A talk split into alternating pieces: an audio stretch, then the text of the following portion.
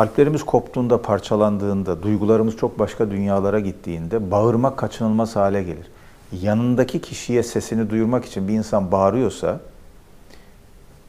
o iki insan fiziken yan yana olabilir ama kalben, ruhen, aklen fersah fersah birbirlerinden uzaklaşmışlardır. Bu kadar uzaklaştıkları için bağırma ihtiyacı hissederler. Sesimi duy der gibi.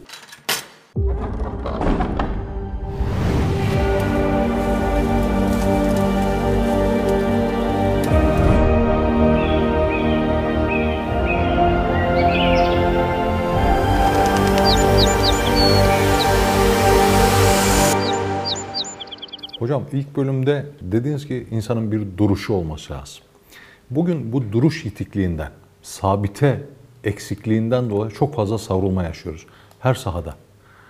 Duruş derken, bir duruşumuz olmalı derken neyi kastediyoruz? O duruş nereye yaslanacak? Şimdi insan e, bu dünyada bir yolculuğun içerisinde. Yeryüzü serüvenimiz akış kaçınılmaz bir şey. Ama bunu yaparken bir istikamet olmalı. Nereye gittiğimizi bilmeliyiz. Yola çıkarken de yanımıza hangi tür azıkları almamız gerektiğini de bilmeliyiz. Bize ne lazım? Lüzumsuz şeyleri sırtımızda taşıyıp yol alamayız.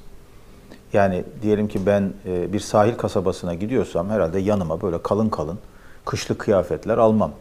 Yahut dağa tırmanacaksam yanıma palet almam. Yolculuk nereye doğruysa ona göre bir hazırlık da e, yapmamız gerekir. Burada e, bizim sabitemiz istikametimizdir.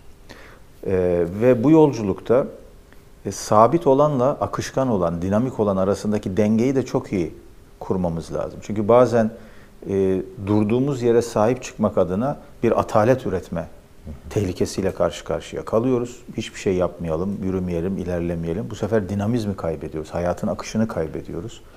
Hayat bizi bypass ediyor, ıskalayıp geçiyor. Sonra biz ne oldu bir dakika niye kaçırdık biz bunu diyoruz.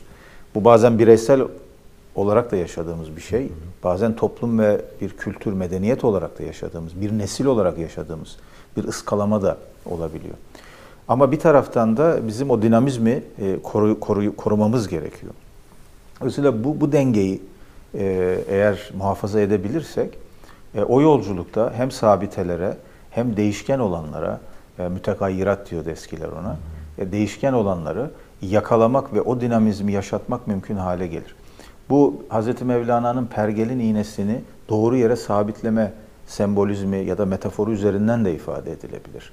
E, mutlaka pergelin iğnesini doğru yere sabitlememiz lazım. Orası hakikattir. Ama aynı zamanda bizim pergelin iğnesini sabitledikten sonra o 70 bin alemi seyru temaşa etmek için çıktığımız yolculuk da bir hakikat arayışı yolculuğudur. Yani baştan ben hakikati buldum, cebime koydum, bu iş bitti deme şansımız yok. O bir arayıştır. Hakikat inşası, yolculuğu bitmez. Hakikatin derinlikleri vardır, mertebeleri vardır, dereceleri vardır. İstikamet üzere olursak derinleşme şansımız olur. Yanlış yerlerde aramayız. Doğru yerde eğer bulabiliyorsak onu. Dolayısıyla duruşumuz olmalı. Bizim bugün 21. yüzyılda duruşumuz bu geleneğin içerisinde Anadolu İrfan geleneğinin bize sunduğu muazzam birikimdir, zenginliktir o zenginliğin içerisinde yani o pergeli sabitleyeceğimiz nokta aslında bütün ilimlerin gelip temerküz ettiği noktadır. Orada bilim vardır, felsefe vardır, sanat vardır, estetik vardır, iman vardır, sevgi vardır, merhamet vardır, muhabbet vardır. Bugün çoğulculuk, çok kültürlülük dediğimiz bütün o değerlerin özü vardır. Yani bir medeniyet çıkıp yaradılanı sevdik, yaradandan ötürü diyor ise insan sevgisini, tırnak içinde hümanizmi diyeyim, çoğulculuğu, insan onurunu en yüksek metafizik referansla inşa etmiş bir felsefi bakış açısıdır bu.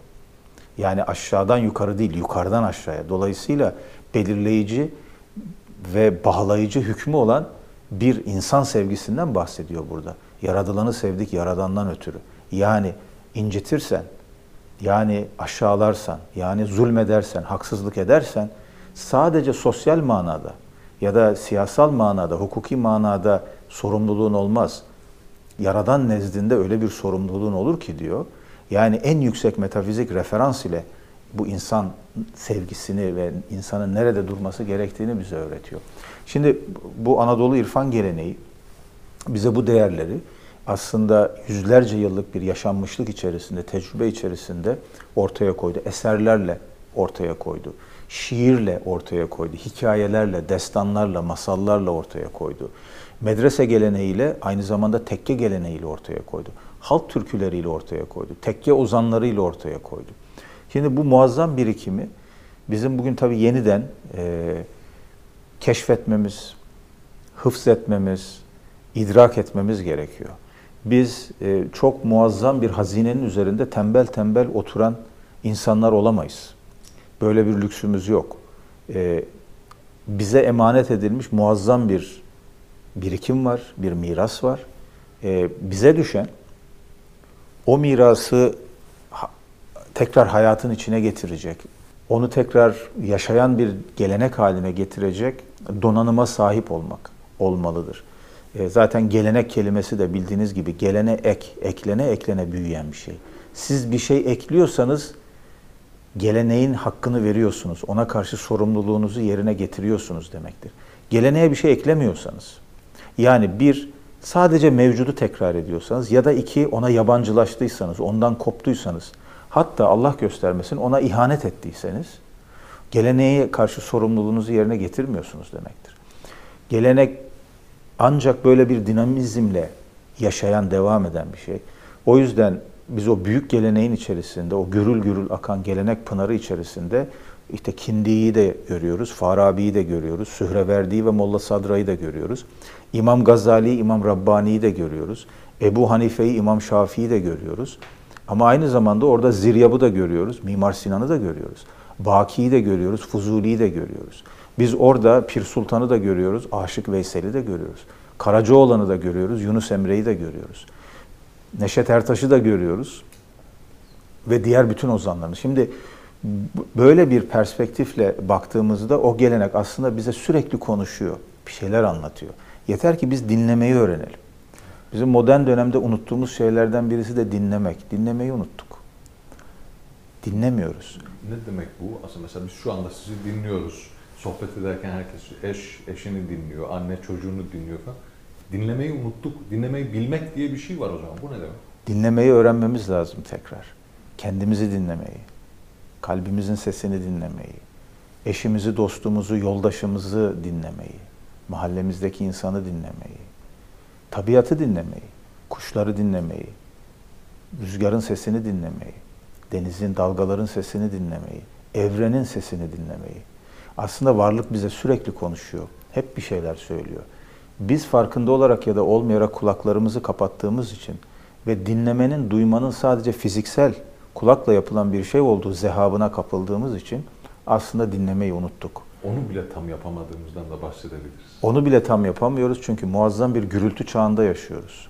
Hem fiziksel manada gürültünün hat safhada olduğu bir çağda yaşıyoruz. Makinalar, iş makinaları, arabalar, asansör sesi, ekranın sesi, televizyonun sesi, telefonun sesi, onun sesi, bunun sesi hem de mecazi anlamda da zihni bir netliğin olmadığı, kalbi bir ışımanın, aydınlanmanın, işrakın olmadığı bir ortamda sizin evrenin size söylediği, verdiği mesajları duyma şansınız yok. Varlığın, tabiatın, her gün yeniden doğan güneşin size söylediklerini duyma şansınız yok. Bakın mesela geçenlerde, geçen dediğim bu geçtiğimiz 4-5 ay içerisinde bu salgın münasebetiyle ya da vesilesiyle diyelim. İşte sokağa çıkma kısıtlamalarının olduğu günlerde şehirlerimize bir dinginlik ve sessizlik çöktü. Sabah kalktığımızda bir anda şehirde araba gürültüsü yok, makine gürültüsü yok, mekanik gürültü yok. Ve zannediyorum tecrübe edenler etmiştir bunu. Rüzgarın sesini başka duyduk. Kuşların sesini duymaya başladık. Ta bir yerden öten bir kuşun sesinin yankılanarak geldiğini, kuşların birbiriyle sohbet ettiğini duyduk. Şehrin o dinginlik içerisinde daha insani, daha yumuşak, daha latif sesler çıkartma imkanına sahip olduğunu gördük ezanı Muhammedilerin çok daha başka türlü yankılandığını duyduk, hissettik.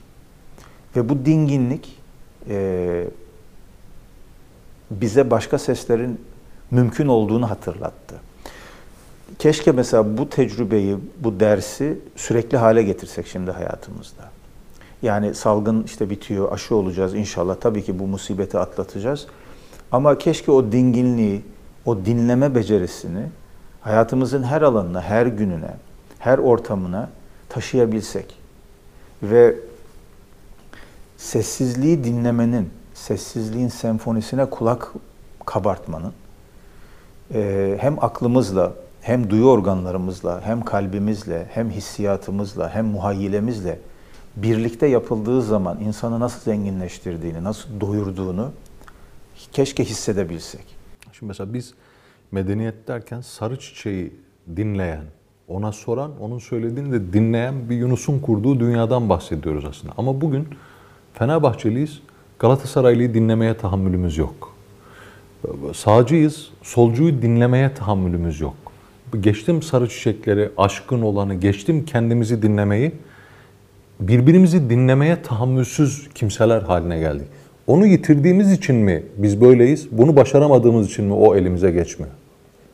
Ee, hani bir, bir meşhur bir e, tanımlamadır. E, kalpler ne kadar uzaklaşırsa sesin volümü o kadar artar. Kalpler yakınsa fısıltıyla konuşmaya başlarsınız. Hatta artık kelimeler olmadan konuşmaya başlarsınız. Birlikte susarak konuşursunuz. Ee, gerçek sohbet ehli olan insanlar, birbirinin sohbetini dinleyen insanlar, e, kelimelerle konuştukları gibi sessizlikle de konuşurlar. Susarak, sükut ile de konuşurlar.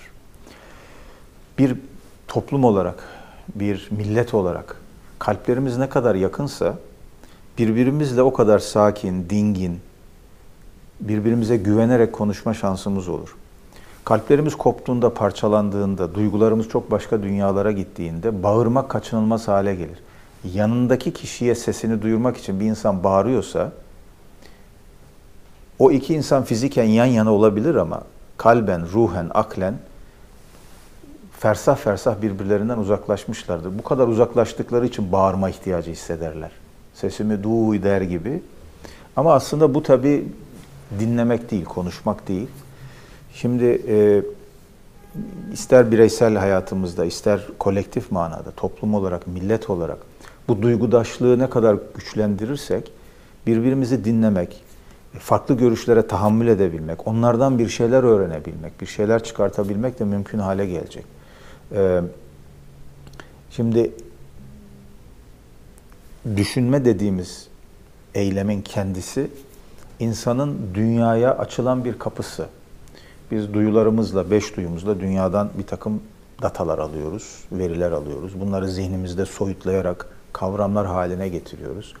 Dolayısıyla dünya ile sürekli bir etkileşim içerisinde olan zihinsel bir faaliyetten bahsediyoruz. Kavramları böyle inşa ediyoruz. İşte ışık diyoruz. Işık somut fiziki bir şey ama benim zihnimde de bir ışık kavramı var. E işte e, ıslaklık diyoruz ya da su diyoruz. İşte suyun bir ıslatma şeyi var. Ateşin yakma özelliği var. Bunlar benim zihnimde birer soyut kavram haline geliyor. Dayandığı yer ama somut veriler, tecrübeden hareketle, empirik verilerden hareketle inşa ettiğim soyutlamalar bunlar. Aynı şekilde insan başkasıyla konuşurken de kavramlar, kelimeleri birlikte inşa eder. Bu tecrübe ne kadar yakın olursa, sürekli olursa bizim e, birbirimizle konuşma, bu farklılıkları e, ortaya çıkartıp onları bir zenginliğe dönüştürme şansımız da, imkanımız da o kadar fazla olur. Aynileşmek dedikleri bir yerde bu mu? Mesela çok liseli aşklarda bile var olan bir şeydir birbirini çok seven iki insan aynı şeye aynı sözlerle aynı anda tepki verir mesela. Biraz bu galiba. Tabii aynı e, dalga boyuna geçtikleri zaman artık e, baktıkları şey aynıdır, gördükleri şey aynıdır, hissettikleri şey aynıdır. E, farklı şeyler olduğu zaman da dediğim gibi bu bir zenginliktir. Çünkü e, şimdi ne ben tek başına monolitik bir yapı ne de öteki tek başına monolitik bir yapı. Benin içinde bir sürü ben var birisi çıkıp ben dese, ben kim, ben şu kimliği temsil eden ben diyelim ki, herhangi bir diyelim ki futbol taraftarı da olabilir, siyasi bir partinin mensubu da e, olabilir, bir entelektüel ekolün temsilcisi de olabilir. O benin içinde de bir sürü katmanlar var. Orada farklı tarihler var, kimlikler var, hafızalar var, tecrübeler var. Monolitik böyle bir statik bir yapıdan bahsetmiyoruz. Öteki diye ifade ettiğimiz kişide de bir sürü farklı boyutlar var. Bu farklılıkları görebildiğimiz, kabullenebildiğimiz oranda oradan büyük bir zenginlik çıkar. Biz dünyayı farklı perspektiflerden okuyabiliriz. Yani benim için gayip olan, görünmeyen şey sizin için gayip değildir. Şu anda olduğu gibi. Şu anda ben arkamı göremiyorum. Benim için gayip orası. Gayb, e, cüz'i manada gayb. Benim arkamda henüz şu anda görmediğim şey. Ama siz görüyorsunuz. Şu anda benim arkamı görüyorsunuz. Bana gayip olan size gayip değil. Ama aynı şekilde ben de sizin arkanızı görüyorum şimdi. O arkanızda neler var? Orada güneş nasıl hareket ediyor? Bulutlar geçiyor mu? İşte ışık durumu nedir? Arkanızdaki fon nedir? Bunları ben görebiliyorum. Bu perspektifleri ne kadar birleştirebilirsek o kadar zenginleşiriz. Yani e, hakikat benim gördüğümden ibarettir dediğiniz anda hakikate de zulmediyorsunuz. Hakikat hiçbirimizin gördüğünden ibaret değil. Hakikat hepimizin birlikte tecrübe ettiği zaman bütün mehabetiyle, bütün ihtişamıyla, heyecanıyla, duygusuyla ortaya çıkan bir şey. O yüzden hakikati inşa süreci hepimizin ortak sorumluluğu. Sadece tek bir egonun, tek bir kişinin, tek bir ekolün, tek bir grubun, tek bir kurumun inşa edebileceği bir şey değil. Bu kibrin haza bir örneği olur Allah korusun. Bunu hakikatin tamamı bendedir, benim diyebilecek tek bir varlık var alemde. O da alemi var eden hakikatin kendisi. Asla biz kendimizi orada görmemeliyiz.